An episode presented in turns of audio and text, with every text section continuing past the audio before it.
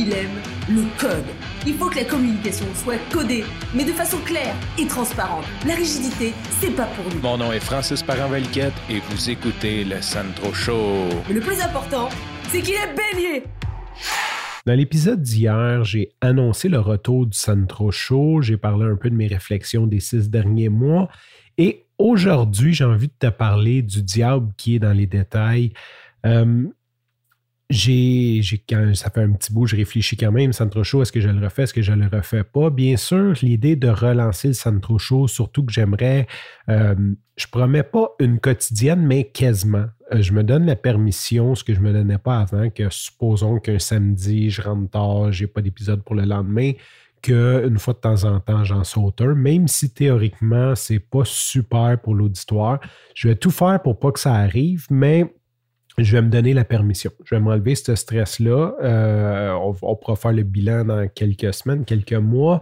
Donc, si jamais il y a quelque chose qui, m'empêche, j'ai trop de friction, euh, ça reste un hobby, ça reste euh, du journaling. Donc, je m'enlève cette pression-là. Maintenant, je me suis dit, OK, si je veux que ça soit viable, je veux m'enlever un maximum de pression dans le processus parce qu'il y a beaucoup de choses que je faisais euh, par souci du détail, par... Euh, tu sais, il y avait un côté aussi du Santo Show que c'était une belle vitrine. Euh, je travaillais dans le podcast, j'allais chercher des clients de podcast. Fait c'est sûr que je voulais que si la personne écoute le dernier épisode, qu'il ait une bonne impression globale de ce que je peux faire. Hein. C'est, sûr, si je fais un épisode que je botche, puis l'autre que je suis bon, puis tu sais pas lequel qui va écouter, il tombe sur celui que tu as botché, ben c'est sûr que ça donne peut-être pas une bonne image. Maintenant que c'est euh, pas mal clair que je ne retournerai pas dans la production de podcast à temps plein, que, que, ça, c'est pas mal mis de côté. Euh, et que je veux faire le centre Show, je veux me concentrer sur le contenu et non sur le contenant, euh, ce que j'accordais beaucoup d'importance avant. J'en accorde encore beaucoup. Je pense que c'est important d'avoir un certain souci de ton auditeur, euh, de réécouter ça, que ça soit agréable. Cela dit, je passais énormément de temps euh, à réécouter l'épisode. Ça peut avoir de l'air nono, là, mais un épisode de 10 minutes, faire le montage peut me prendre trois fois le temps facile juste sur le montage parce que je l'ai réécouté au complet. Je faisais des coupeurs. Des fois, il y avait des petits ajustements, un petit pop de trop, un petit, euh, un petit clic, un petit que, que j'aimais pas, que je coupais une respiration trop longue, une respiration trop forte.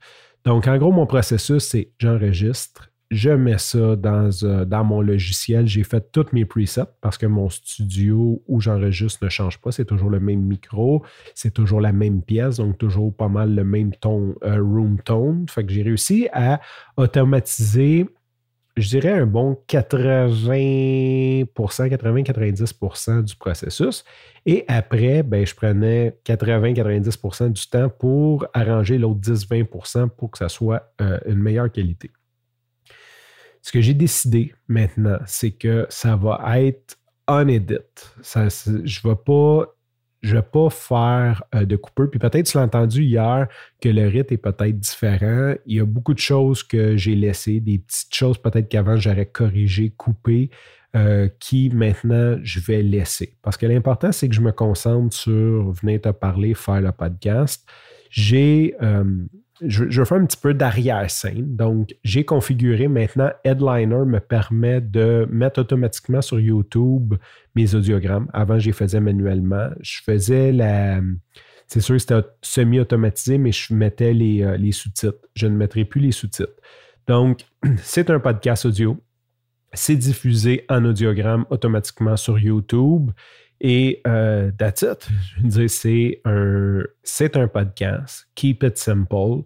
Euh, c'est la façon la plus viable que je vois de pouvoir continuer à faire le Centro Show, avoir du plaisir à faire le Centro Show et que je puisse le faire de façon euh, quotidienne ou quasi quotidienne, au moins 5-6 jours semaine, sans euh, que ça m'ajoute une charge de travail de fou donc, si jamais tu as des commentaires sur la qualité, ben fais-moi signe. Je pense que malgré tout ça, le Sandro Show va avoir une bien meilleure qualité que beaucoup d'autres podcasts euh, que j'écoute, que j'ai vus, que, que, je vois passer, qui sont nouveaux, ou que les gens n'ont tout simplement pas le souci de ces détails-là.